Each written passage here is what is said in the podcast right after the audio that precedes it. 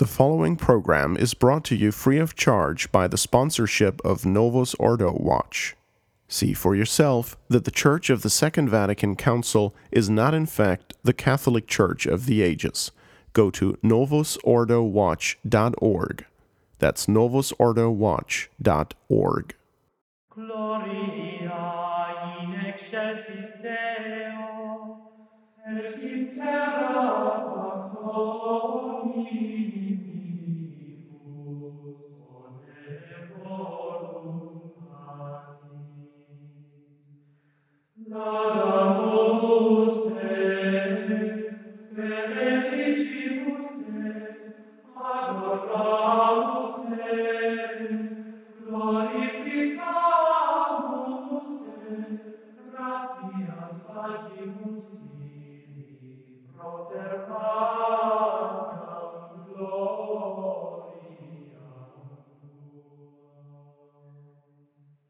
Welcome to the liturgical year on the Restoration Radio Network. The show attempts to look at a particular feast or feasts in the month that is to come. And with me today, as always, is Father Charles McGuire. Father, it's a pleasure to have you with us, as always. Oh, nice to be here once again, Stephen. Well, Father, could you start us in a prayer, please? In the name of the Father, and of the Son, and of the Holy Ghost. Amen. Hail Mary, full of grace, the Lord is with thee. Blessed art thou amongst women, and blessed is the fruit of thy womb, Jesus. Holy Mary, Mother of God, pray for us sinners, now and at the hour of our death. Pope Saint Pius X, pray for us. In the name of the Father, and of the Son, and of the Holy Ghost. Amen. Thank you, Father, and thanks for um, valiantly uh, making up this show uh, before the end of the month. As, as it was, these weren't exactly minor feasts that you were hoping to cover, and so we didn't really have the option to to miss this month, did we? No, not at all. But you know, I thank you for your patience too. So they're they're very beautiful well, feasts that we're getting into. Absolutely, and uh, I wanted to kind of do some cleanup work on our last show. I had surprised you with a with a trivia question, and I wanted to uh, give our audience a chance to to hear that answer. And uh, if you didn't listen to our last episode, I'd asked Father why why at times a bishop will take the maniple after the prayers of the foot, as opposed to, let's say, Father would normally put his maniple on in the sacristy. Father, could you tell us the answer to that? Yes, it was actually a very practical reason for doing that. That in the um, early years of the church, the bishop wore a sort of a Gothic chasuble that was made of very heavy uh, gold thread. So it was extremely heavy and bulky. And so he couldn't get the maniple on in the first place. So after the prayers at the foot of the altar, the rubrics prescribed that the deacon would roll back the sleeves of the, the chasuble and then put the maniple on, because it seemed to be the most practical time to do that. And so uh, even though with Roman-style vestments now we don't, uh, there's no, uh, nothing that stands in the way of putting the maniple on, the church has just decided to keep that um, that ancient rubric. And so that's why the bishop puts on the maniple later. Well, and I suppose today it's in, it's in a, Thanksgiving for not having to wear heavy Gothic vestments anymore. Absolutely. um, the other thing I wanted to connect from our last show was we, we talked about Ash Ash Wednesday uh, in our last episode, but uh, one of our listeners had pointed out, and I thought it would be a logical connect to our first topic today, which is Palm Sunday. People had asked, where do those ashes come from? And I, I realized we didn't talk about that in our episode. So can you talk a bit about how those ashes come to be and what should be the discipline of, of Catholics regarding the palms that we'll be getting on Palm Sunday? Oh, yes. So the ashes obviously come from uh, the palms of last Palm Sunday. Um, so we take them and, and burn them and make them into ashes. And there's a connection between the, the ashes and palms, as sort of a spiritual lesson between the ashes, which symbolize uh, sort of a penance, and then the palm, which symbolizes, as we'll talk about a little later, victory, victory over self. And um, So that's the connection. That's where we get the ashes from.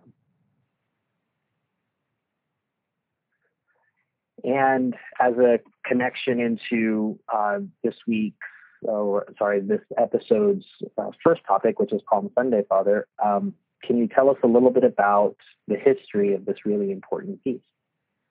Oh, yes. It, uh, it really has um, a rich history in how our uh, the ceremonies of Palm Sunday came to be. Of course, it all started with um, with Christ's entrance into Jerusalem. But then from there, it was um, just after the persecutions had ended, persecutions against the church um, in around the fourth century, the Catholics in Jerusalem held a procession in which they carried palm branches and sang Hosanna. Then later on in the, or I'm sorry, around the same time actually, in the Latin Church, the faithful would hold twigs of olive branches during the Mass, and these were not blessed, but they were just symbolic twigs from the, the olive tree, from the palm trees. Um, so the palm blessing itself was not always done, but uh, in the Frankish kingdom, as they say, is when the, the palm blessing, uh, where it first started, where we trace it back to. Um, in northern Italy, it was first mentioned in the eighth century, and then soon after it was accepted by, by Rome, where the Mass was said in a church just outside the city, and the palms were blessed there. A solemn procession was formed, which entered into the Lateran Basilica or Saint Peter's Basilica, either one, and the Pope was seeing a second Mass. Um, the, the first, so originally there were two Masses on that day, one for the blessing of palms, and the second was just the the ordinary Mass. But the, the first Mass was obviously discontinued. Then we, we go up into the Middle Ages, and here they had a lot of interesting uh, ceremonies that they performed. Um, they would carry in the, the procession, they would carry uh, our Lord in the Blessed Sacrament, or a very beautifully decorated crucifix to represent our Lord coming into Jerusalem. In a, even later in that same period, though, a wooden statue of Christ riding a donkey was carted in procession. The whole scene was brought in on, on wheels. It, they call that the palm donkey. Um, and during this procession, the uh, during the ceremony, rather, the procession came to the city gate, wherever the wherever this ceremony was carried out. The boys' choir was high above the doorway to the church, singing the Gloria Laus et Honor, which we still sing in the ceremonies today. That was their way of uh, greeting our Lord, and the people would then reverence the Blessed Sacrament or the crucifix by placing cloths and flowers and branches on the ground, and the bells were rung, and all would enter the cathedral. Um, so there were many, many different ways of celebrating this feast day. The the last one I want to talk about, though, was the um, took place in Jerusalem. All the holy places in the Holy Lands were under the care of the Franciscan order, and so the whole community of Franciscans in that area would go to Bethpage in the morning. The Father Guardian of the Holy Land, uh, the one that was in charge of, of everything, he would vest in his pontifical vestments and ride a donkey in Jerusalem. Meanwhile, he was surrounded by all of his friars and all the Catholics of Jerusalem who were holding palms in their hands. Then they would process into the, the Church of the Holy Sepulchre in Jerusalem, and their Holy Mass would be would be offered. So that's a bit of the history uh, that we have uh, of how our ceremony developed. Well, and there's a couple things I want to add on to that, um, Father. One that I think we've talked about before is the stational church, the importance of, of which stational church is there. And I, it's interesting, I really advocate that as many Catholics as possible within their means should get to Rome, because when you see in your missal Stational Church at Santa Sabina or at, at, at Tom Sylvester, you in a way get to be there because you remember what it looks like. And so when you realize uh, Stational Church here, now unfortunately we're in an interregnum now, so we don't have a situation where the Holy Father would go to Santa Sabina on Ash Wednesday. We just have, unfortunately, an imposter uh, running around, or uh, I suppose going around on his moped. But uh, I think what's neat about this feast as well is the Stational Church. Father, could you tell us a little bit about that? Well, yes. Yeah, so the, the Stational Church, remember, every day in Lent has a different Stational Church um, that is somehow connects with the liturgy. And so the one for Palm Sunday is uh, one book calls it the, the Church of the Holy Redeemer, or also the Lateran Basilica. Um, and that is actually the, um, you might say, the Pontifical Palace. And it's um, a, one of the, the greatest of the churches in Rome and in the Catholic Church. Um, And so it's it's only fitting that we should uh, enter into this church to greet our Savior as uh, we commemorate his entry into Jerusalem. Um, and remember that, too, we are also proclaiming him the uh, King of Martyrs, as uh, one book that explains this feast uh, really means. And so the branches that we carry, the branches of palm, Um, are a symbol of, of martyrdom, victory, a, a very spiritual victory. And so we greet the Christ as the King of Martyrs um, in in this Stational Church. Um, now, Father, you had mentioned that there are two masses, and actually in our in our construct, and of course we're talking about the pre nineteen fifty-five ceremonies whenever you're talking, I suppose I should mention that to our listeners, Father, whenever you're describing the feast we're going to talk about today, we're talking about the, the pre nineteen fifty-five ceremonies. And of course, that would be an entirely different episode to talk about those changes, but um, mm-hmm. we're just going to be focusing on on the ceremonies as they are now. The, the two masses you talk about, there's still there's still a preservation for that within, as you as you started, our, as we started our show today talking about the maniple. The original reason for the mantle being taken by the bishop at the foot of the altar is still preserved. We still have those two masses preserved within our ceremonies. Yes, oh, exactly. There's what it, what we call the uh, missa secca, or a dry mass for the blessing of the palms, and it's it's got all of the uh, essential parts of the mass, you might say. There's the the introit, a collect, epistle, the gradual and gospel. There's even a uh, preface and sanctus. And then instead of the canon of the Mass, in which the Blessed Sacrament is consecrated, there is the canon of the blessing of palms and the, the five blessing prayers that we have. After that, where we would normally have distribution of Holy Communion, there's distribution of palms and another prayer, which Um, acts as a sort of a post-communion prayer with the same general spirit and idea that just as we pray in the post-communion of Mass, that we pray that we might profit from the reception of our Lord in, in Holy Communion. So we pray that we might all um, profit spiritually from the reception of the great sacramental that we've just gotten. Um, so there's all those parts of the Mass, you might say. Um, some of the interesting things, I know it's just interesting to point out a couple of the differences between the nineteen fifty-five changes, post nineteen fifty-five, and the pre nineteen fifty-five changes that under Pius the, before nineteen fifty-five, the color of that whole blessing was violet, which had great symbolism, not only of penance and mourning, but also violet is the royal, the color of royalty. And so as we're we're accepting, proclaiming our Lord as the, the kingly Messiah, Um, it's fitting that the church wears violet on that day. But in the nineteen fifty-five changes, the color was changed to, to red.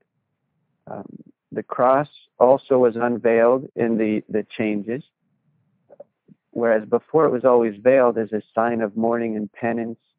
Um, different things like that uh, took place that were, you know, very symbolic changes. Uh, but uh, in any case, that's sort of a side note. Um, but yes, the uh, so we have the uh, the remnants of a of the, the first Mass that was always celebrated uh, in the past.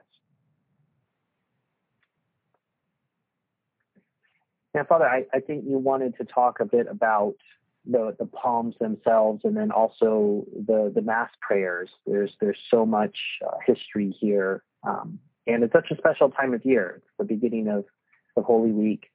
Um, it, it's uh, it's both triumph and sadness. We know that the the Jews will, will welcome our Lord uh, as royalty here, recognize him as their king, and then um, I suppose um, uh, go the complete opposite way just a few days later.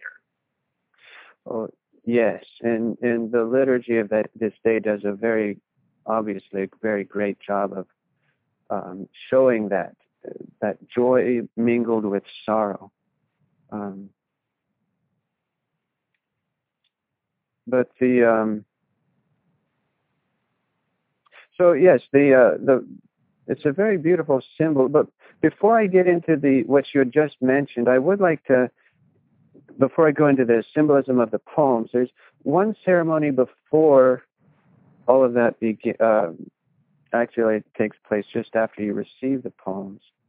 Um, But I do want to touch on that before we do the Mass prayers, um, and that is sure. the, the the ceremony at the at the door. And this is a part where all servers seem to, to jump the gun. They went into heaven a little too early. They want those doors open. Um, so if you're an M C listening to this show, be sure to know the rubric and when to tell the the crossbearer to knock on the door before the procession enters church. But um, The it's a very beautiful, extremely beautiful um, symbolism as the procession goes outside, and then they stop before the doors of the church. Um, you'll probably notice that two of the choir members go on the inside, but everyone else is left outside in the uh, the cold air and just waiting and, and singing this uh, beautiful "The Gloria Lauset Honor" um, hymn that we have. But here there's some very beautiful symbolism in that um, the the internal symbolism of all the external ceremonies that we're, we just performed is that we are commemorating our Lord's entrance into the earthly Jerusalem, which was a figure of the heavenly Jerusalem, uh, meaning heaven, which has been opened by a Redeemer. So the, the closed doors represent the gates of paradise, which have been shut to to humanity because of uh, because of sin. Inside, the two choir members singing represent the angelic choir or the church triumphant, greeting our Lord's entry into heaven. Why, whereas the rest of the choir that remains outside with the priest and the people represents the church militant. Uh, that is the faithful on earth greeting our Lord's entry into the, the earthly Jerusalem. And finally, the knocking. You'll see the, the crossbearer or the subdeacon uh, knock on the door three times with the cross, symbolizes the opening of the gates of paradise by means of our Lord's death on the cross. So it's uh, a very beautiful thing. And then we, we enter in triumphantly singing the Ingrediente Domino, um, the Lord entering in. So there's beautiful symbolism there. But um, I may have jumped the gun a little bit on that, but we'll go back to the the symbolism of the symbolism of the palms themselves. Um, the, the palm, as I, we said just a few moments ago, is a sign of victory. That's why we have so many pictures of the, the holy martyrs of our church. um, depicted with uh, holding a holding a palm in their hand. It is a sign of victory. And so we have these palms, which we carry about, as a symbol that our Lord is about to wage war against the Prince of Death, and he is going to be victorious over him. And as we carry the palm, it shows that we are ready to follow our Lord into battle, any battle, uh, even to death if necessary. And so truly it's a sign of our loyalty to Christ the King and the Messiah. And if we persevere in this battle, in this fight, then we too will be vic- victorious. And so now we find ourselves at the, the end of Lent. We've been fighting a spiritual battle against the world, the flesh, and the devil, and doing all of these penances. Um, and now we find ourselves at the end, and we hope that we have won at least some, been somewhat victorious over those three enemies of the soul. But they also symbolize, these palms do, our good works. So just as I said, the um, the good works that we've been doing throughout Lent, the, the spiritual and corporal works of mercy, um, the almsgiving, the acts of charity, uh, the extra prayers and penances, these are the good works that we bring to our Lord at the end of, of a long Lenten season. Um, and there's one more symbolism that I actually just found this morning as I was doing last-minute preparations, that the most useful, they say, the most useful of trees um, in Eastern countries was always considered to be the, the palm tree because of the shade that it provided. And this symbolized the, the overshadowing protection of divine providence, the book said, and supernatural grace. And just as the palm tree supplies dates and different sorts of fruits, um, and a sort of wine that comes from its bark as well, this is a symbol of the nourishment that our Lord gives to us in Holy Communion. So that is uh, the, the symbolism of the blessed palms that we'll receive. Well, Father, uh, is there anything else that you'd To, to talk about in terms of, of the prayers themselves or about Palm Sunday? I know we've we've spent quite a bit of time on this on on this already, but there's always there's always more that we could talk about, and unfortunately our our episode length doesn't give us the time to go as deeply into depth as possible. But we want to give people a deeper appreciation of, of this great feast. Is there is there anything else you'd like to talk about um, before we move on? Um. I would, uh, I would say that pretty much covers it. We can, we'll this time because of sh- the short time, as you said, we'll just skip the mass part and, and just hope that you know that people focus more on the the symbolism of the palm ceremony and, and how to apply that to the spiritual life. I, you know, whenever I see palms, it's, it's one of the great things uh, when. I feel a lot of times when I'm in Europe and looking at churches, there's all these secret codes that you have to, to, to look at if you're pointing it out to someone who's who's not a Christian, and we tell them, say, that's a palm, that means this person was a martyr. You see they're holding, you know, uh, their head. Uh, this means that they were decapitated as a martyr. Um, so it, it's interesting to think about the palm as a symbol of victory. I think that you know, Palm Sunday, we, you know, we associate, you know, we associate holding palms as, as sort of respect for our Lord, but I suppose that sense of victory sometimes is lost, um, especially the same uh, with the same meaning for the, the martyrs. So I think that, that it's really great that you brought that point out. Yeah. So there's always some victory to win every day of our life, and so uh, you know, hold on to those palms and count on the the graces of the beautiful sacramental. A holy reminder of our yeah. dedication to our Lord. Indeed, indeed. Uh, for those of you who are just joining us, you are listening to The Liturgical Year on the Restoration Radio Network, Episode three. Um, I'm Stephen Heiner. I'm joined by Father Charles McGuire, and today we've been discussing Palm Sunday. We want to remind you that The Liturgical Year is a production of the Restoration Radio Network. All rights are reserved, and any duplication without explicit written permission is forbidden. However, permission can usually be very easily obtained by writing to mail at true restoration dot org. If you are listening to our show in iTunes or Stitcher, please make sure to leave us ratings and reviews. It helps those looking for truly Catholic programming to more easily find our work. Well, Father, our next feast is no less heady, um, and it has a special symbolism for you. Um, growing up in, in high school, I went to school with the Norbertines, and this was always a very, very big feast around the Abbey. Um, the the birthday of the priesthood, the institution of the Mass.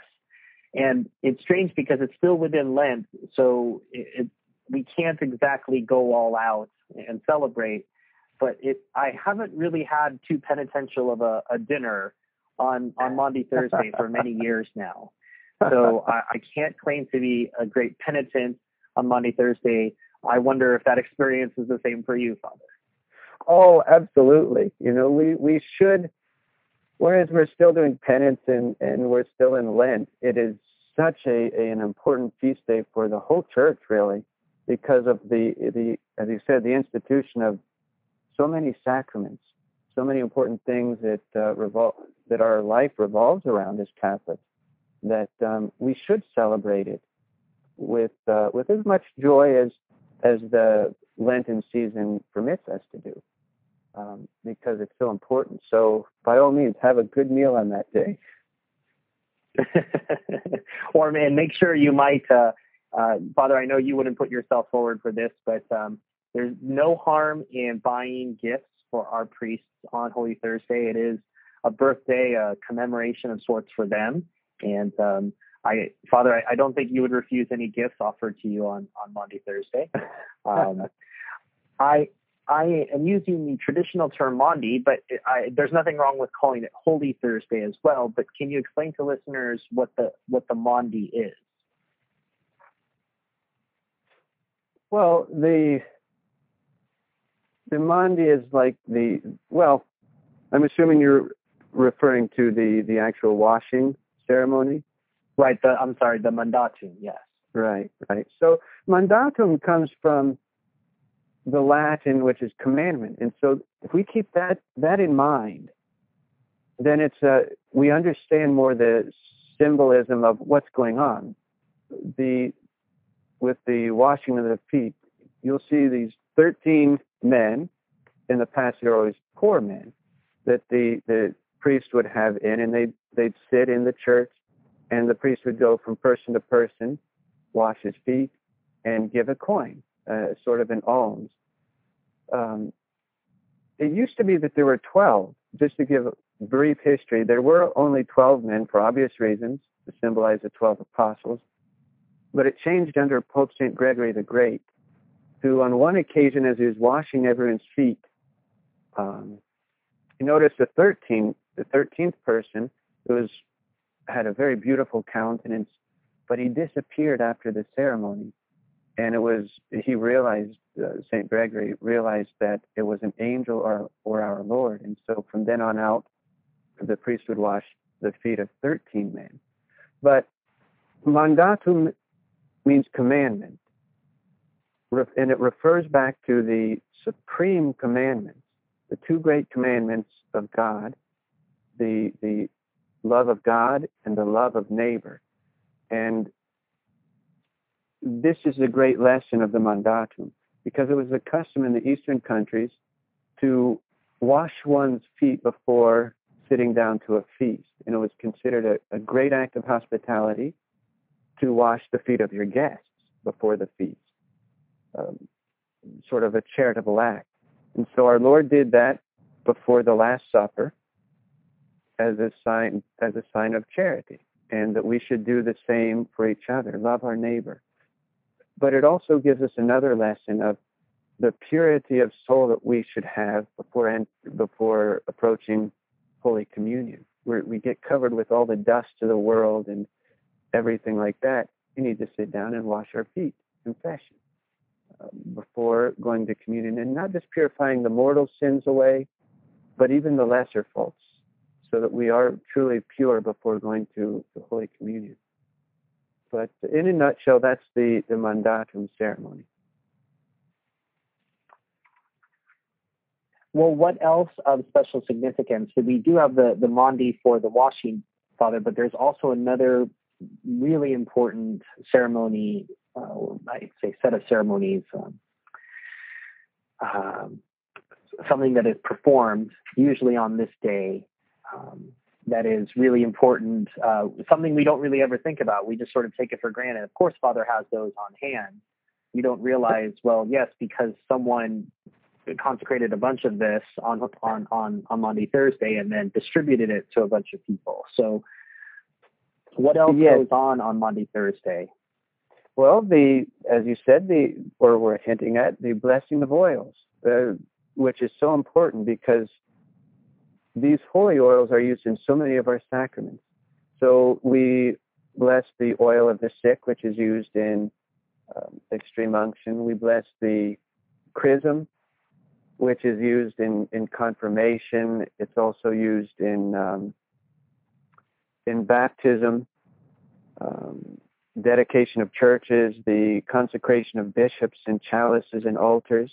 And then we, the bishop also consecrates the oil of catechumens, which is not the matter for any sacrament, but it's still used in baptism. Uh, it's also used in the anointing of the priest's, newly ordained priest's hands. And in times past, the coronation of kings and queens.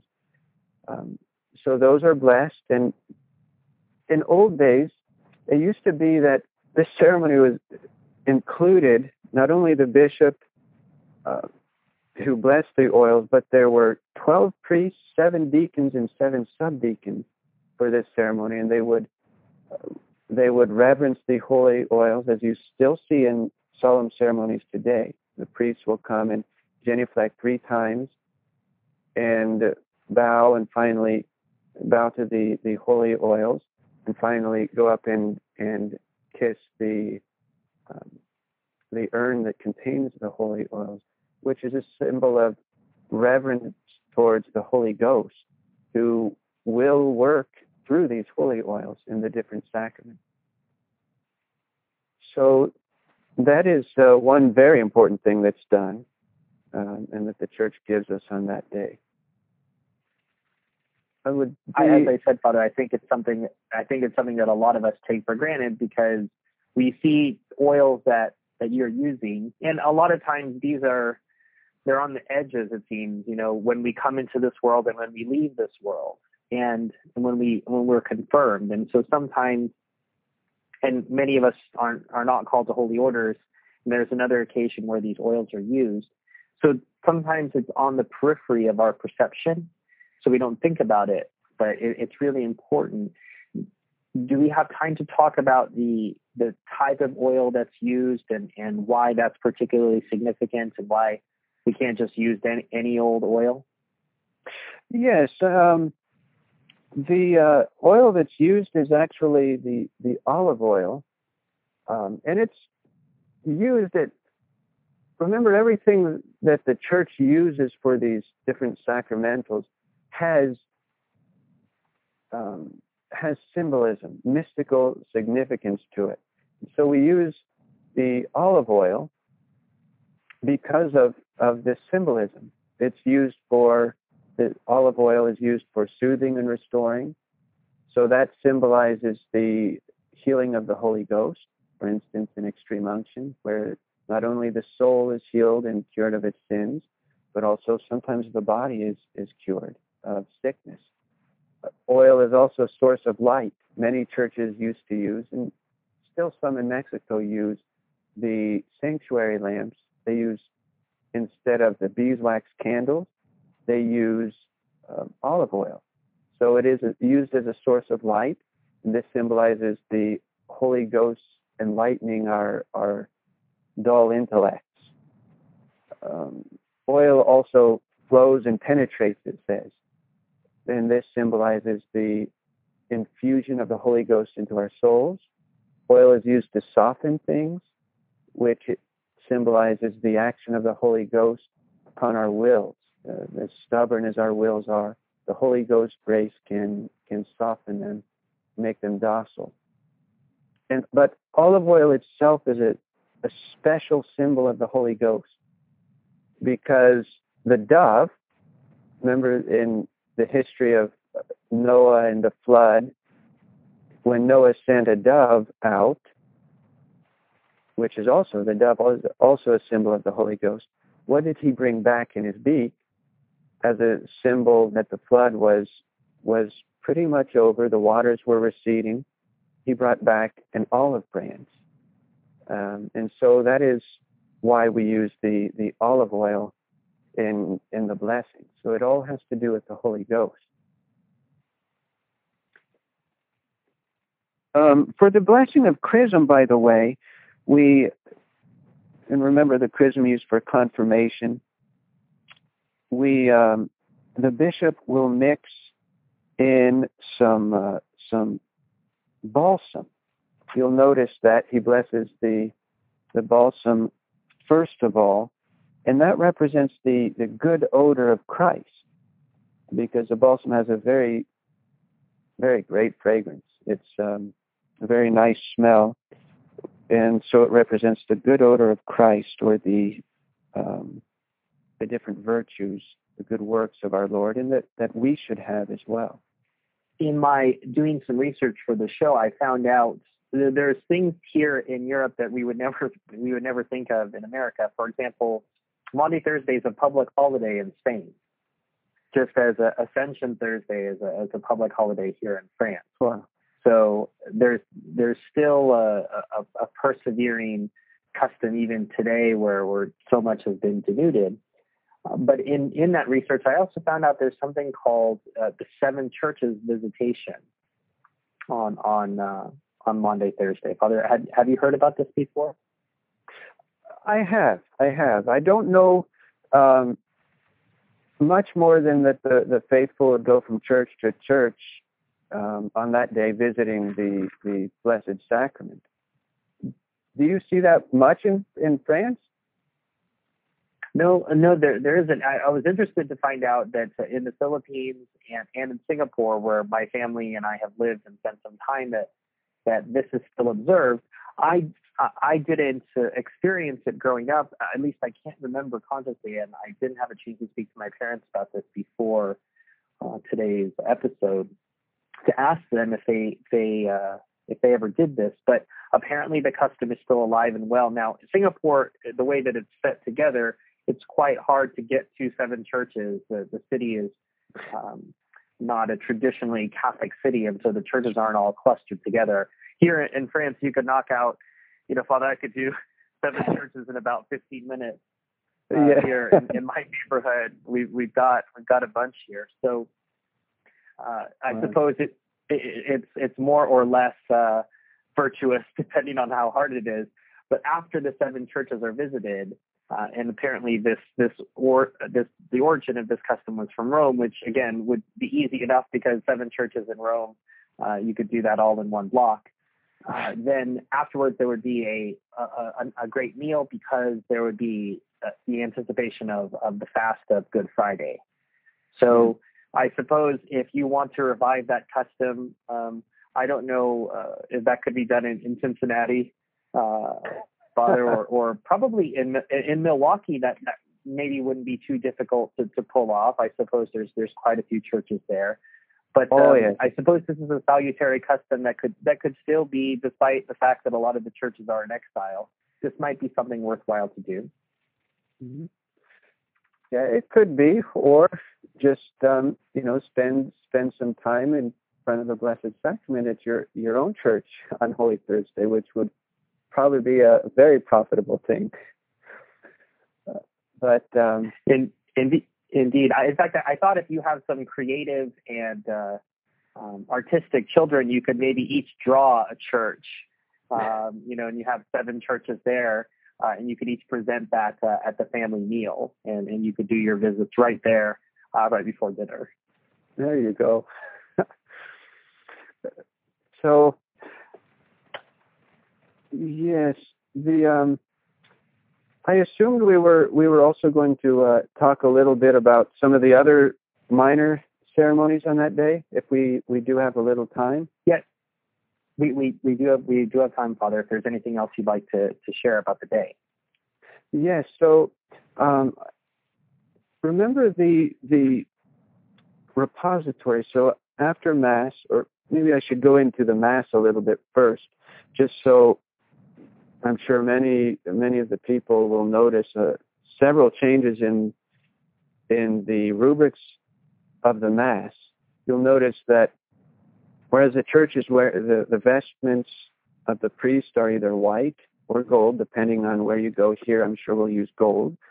Um, and the, the altar is very beautifully decorated with flowers and relics and, and different uh, things like that. Um, that um, where it's very beautifully decorated, there's also sorrow in the fact that after the Gloria of the Mass, the bells go away. There are no more bells, but they're replaced with a wooden clapper. There's, I found some interesting symbolism there that the bells signify the apostles. The, the purpose of the bell in Mass is to call our attention to an important part of the Mass. So, for example, the the consecration or the Domine non sum dignus before the priest's communion, the bells are, are rung. So they symbolize the voice of the apostles, too, because the apostles, by their preaching, called people to the true worship of God. But during our Lord's Passion, they fled. They were nowhere to be found, nowhere to be heard. And so that's what is symbolized by the bells no longer being heard, that the apostles have fled. They're gone. There's also in the solemn high masses, you notice that ordinarily the um, deacon and subdeacon receive the kiss of peace from the celebrant of the Mass, but it's done away with today because, as the liturgical year says, it is only a painful reminder of Judas's kiss of betrayal. And so we don't want to do anything that will bring back bad memories in that sense. Um, Also, no private masses are offered on that day to symbolize the unity of the Mass, how it unites us all, and Holy Communion as well. We're all united in the same Mass on, on that day. Um, but after the Mass is finished and the oils have been blessed, then you'll notice the celebrant goes in procession with the Blessed Sacrament to the repository. And, and this is where the Blessed Sacrament is kept and adored all night long until the ceremonies of Good Friday. There are really three symbols of this. One is that it's the tomb of our Lord. Another is that the repository symbolizes the Garden of Gethsemane, where our Lord has just gone for the beginning of his passion. He's awaiting the approach of Judas and all of his enemies. And he also says, when he turns and finds Saint Peter sleeping and the other two apostles sleeping, he says, "Peter, could you not watch one hour with me?" And that's a reminder to us, too. We kind of get lazy, especially in Holy Week. We're already so tired from ceremonies. You can imagine our Lord saying, as he truly desires, "Could you not watch one hour with me? Come to my repository and uh, visit me here." But it also represents his prison. Remember that when Judas came and kissed our Lord with the kiss of betrayal, he was taken, he was put in prison um, and kept in a, a certain prison all through the night, and his, his, he was tied um, and, and cuffed and kept there. And so our Lord is kept in the prison of the repository. Um, and the least we can do is is go and uh, adore him there. And the but the last ceremony that we cover is the stripping of altars, something that's not always remembered. Perhaps we don't know the symbolism of it. The priest comes out, um, and uh, he's just usually in a, a surplice and, and violet stole. At least that's how we do it here at Saint Gertrude's. And he intones the Divi Zerunt Sibi, and then Psalm twenty-one is, is sung. Divi Zerunt Sibi means they divided among themselves. So it's a, an antiphon that talks about how the um, the soldiers that were present on Mount Calvary on at the crucifixion, how they cast lots and divided our Lord's garments. So the priest goes up to each altar in the church and strips the altar, which represents how our Lord was stripped of his garments before he was crucified. Um, and the altars are left completely bare, which tells us that the Holy Mass has now been suspended. We will not offer Mass on, on Good Friday, um, and so it's suspended. It's a very sad time, and our churches are empty. We no longer have the joy of our Lord's presence on our main altar because he is in the, the hands of the enemy now and ready to begin his passion. So that's symbolized by by uh, the stripping of the altar. And I suppose, Father, given that we, we looked at two, uh, we could we say happy, there were happy themes that, that both of the feasts that we looked at today, there's an undercurrent of sadness to come. So despite how joyful and, in a way, regal both Palm Sunday and Maundy Thursday can be, there is, especially I think with your, your last uh, discussion, a hint of what's to come just on the other side. Yes, oh, absolutely. And so we would do well remembering to uh, remembering that the purpose of the liturgy is to help us to develop the Spirit of Christ, to develop the spirit of the season that we're in. Uh, and if we follow the liturgy, especially on these two days, or in particular, I should say, on, on these days, then we'll develop that. Um, we'll we'll profit from the lessons that, yes, it, they are days of joy, but always keeping in the back of our mind what's coming. It's our Lord's passion. Um, but... Um, so we should we should truly try to, to develop that, and, and still, whereas we are joyful at, on those days, we should still um, remember that we're in a penitential season and continue with our penances through this uh, the remainder of the, the Holy Week.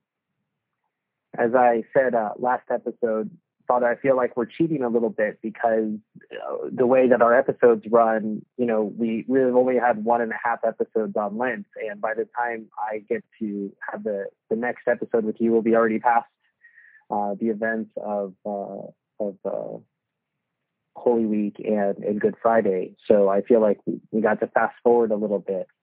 But um, I, I do think uh, it, it's really helpful Uh, in this particular season. I think it's good in any season, obviously, to meditate upon the feast prior to going. We, we said we said from the beginning of this series that you don't want to just let Mass happen to you. Just show up and, oh, what are we doing today? Uh, where, where am I supposed to flip to in my missal? Bring that intentionality, and not just by reading the readings for the day, but, but understanding a, a little bit about history. And I think, uh, certainly for myself, I can speak for myself that I Um, after listening to you today, I'm going to bring a little bit more to Palm Sunday and Maundy Thursday um, as I as I meditate upon the, the liturgy on those days. Yes, and uh, you know, Deo gratias for that, and uh, I I hope and pray that uh, each one of us truly profits from from this season. It is the most grace-filled, and um, Uh, one last thought is sort of encouragement for, for people. Um, I know we have to probably get going in a minute, but um, remember with all of the, the things that go on that uh, in Holy Week and all the graces that are being offered to, to, to all of us, sinners and, and just alike, that the devil will try to do many things to distract you from the different ceremonies and uh, things like that. Don't be surprised. Could be family problems or, or what have you, but be faithful, persevere, and remember that uh, it will pay off. You just um, offer those little sufferings up, try your best to get to the ceremonies, and concentrate on, on the Holy Week, because it it could be this Holy Week truly that uh, that that is the one that makes you this a saint that you're meant to be. So uh, persevere to the end. Or indeed, Father, it could be your last Holy Week. It could be your last Lent. That is even more true. That is very true. So um, use it well. You know, when you use graces well, you certainly get uh, many more, many more follow uh, in their train. You know, Father, the, the last thing I, I want to mention today before we uh, we finish up our episode is to talk about the fact that when this show is broadcast, we're a little bit past the halfway point in Lent. And as with any period in our in our life, when we're working towards a specific goal, we might reflect that it's been a good Lent, it's been a bad Lent, we, we've hit some of our goals, we haven't hit some of our goals. As you're talking to parishioners or, or people who are asking for your advice around this this halfway point, to inland, are there any things that particularly we should keep in mind if, if we failed in our resolutions or things have not gone the way that we wanted? Yes, and and remember that our Lord permits evil only to bring about a greater good. And so if we can only say to ourselves that we've failed and that we haven't been faithful, well, our Lord is giving you an opportunity to do good in another way, growing in humility. By the grace of, by, you know, by my own power, here's what I am. By the grace of God, I can be faithful. So you don't get discouraged. You just jump right back on the horse and keep plodding along for the, the rest of Lent. Um, every day asking Our Lady for the, the grace of fidelity to remain as she did at the foot of the cross. And uh, put, I would also add, remember that our Lord doesn't lo- love numbers as much as he does fervor and uh, equality. So um, you don't necessarily have to concentrate on the number of penances you're doing, but do the few, do few penances, but do them well and do them with, with great love. And that's that will make your Lent, the second half of the Lent, even uh, more powerful than the first. That would be my advice. Well, I think those are they're great words, and thanks for the encouragement, Father. Father and I will, will join you again, as we said, uh, next month to talk about feasts and observances in uh, in the month of May. Uh, we'll, we'll come back in April, and uh, that will be on April the eleventh. As usual, the liturgical year is the second Friday of every month. So we'll see you next month for another episode. Father, as always, I appreciate uh, appreciate you joining us and uh, look forward to seeing you next month. Well, you too, Stephen. Thank you very much. All of us here at the Restoration Radio Network would ask that if you found this show to be informative, helpful, or in any way beneficial to you and to your faith, that you please consider making whatever donation is possible to our apostolate, no matter how small it may be. To those of you who have donated, a heartfelt thank you for your kindness and generosity. Remember that above and beyond material contributions, the most important donation you can make to our work here is prayer. Please think of offering a Mass, a Rosary, or even simply an Ave for our work the next time you pray. If you have any questions or comments or would like to reproduce our copyrighted work on your channel in some format, we'd love to hear from you. Again, mail at true restoration dot org. For The Restoration, I am Stephen Heiner. May God bless you.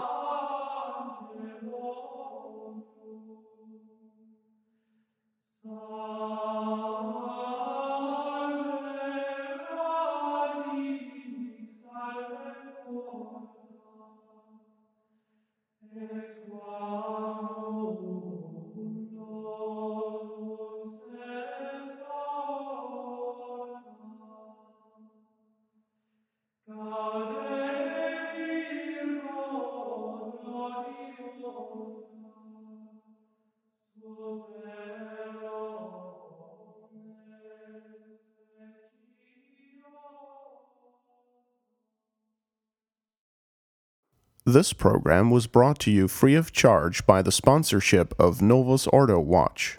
See for yourself that the Church of the Second Vatican Council is not in fact the Catholic Church of the Ages. Go to novus ordo watch dot org. That's novus ordo watch dot org.